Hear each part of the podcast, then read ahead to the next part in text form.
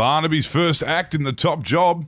Gladys laughs in the face of a lockdown, and some big news for Darwin.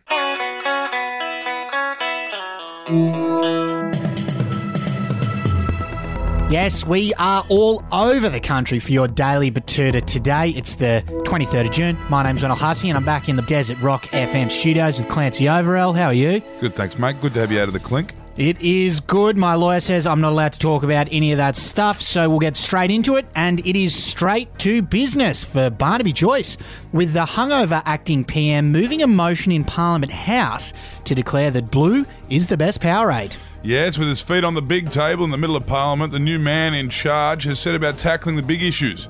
After consuming roughly 17 standard drinks with an array of National Party allies and passing out on the couch at home, Barnaby turned up to work yesterday morning to move a motion confirming that the blue flavour that doesn't really taste like anything that occurs naturally is a superior isotonic flavour for Powerade. More of a Gatorade guy myself, but he's really representing his voters there.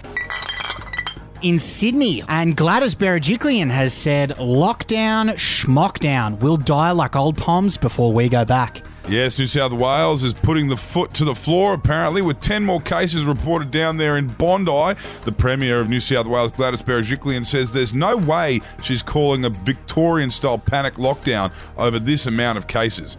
Given they actually have competent contact tracers in the harbour capital, she says it's time to mask up and get on with it until things quieten down. Sports news and the ICC have announced that the next World Test Championship will be played in Darwin over the month of January. Yes, great news for our neighbours up north and cricket fans who enjoy draws. With the one off World Test Championship currently being rained out in England, the International Cricket Council has announced they will be taking the next weather dependent fixture to the Northern Territory capital during the wettest month of the year. Very exciting stuff. And our quote of the day is from independent MP Helen Haines, who said this yesterday. The government and the opposition went into the 2019 election committing to the Australian people that there would be an integrity commission in the next parliament. So far, we haven't seen any legislation from the government on the floor of parliament. We know what we need, we know what we were promised, and the government has failed on this. Put it this way, Canberra, it's either a federal ICAC or a guillotine. You choose one. If you've got nothing to hide, let's make it happen. All right, that's all we got time for today. Have a good one. Hooroo!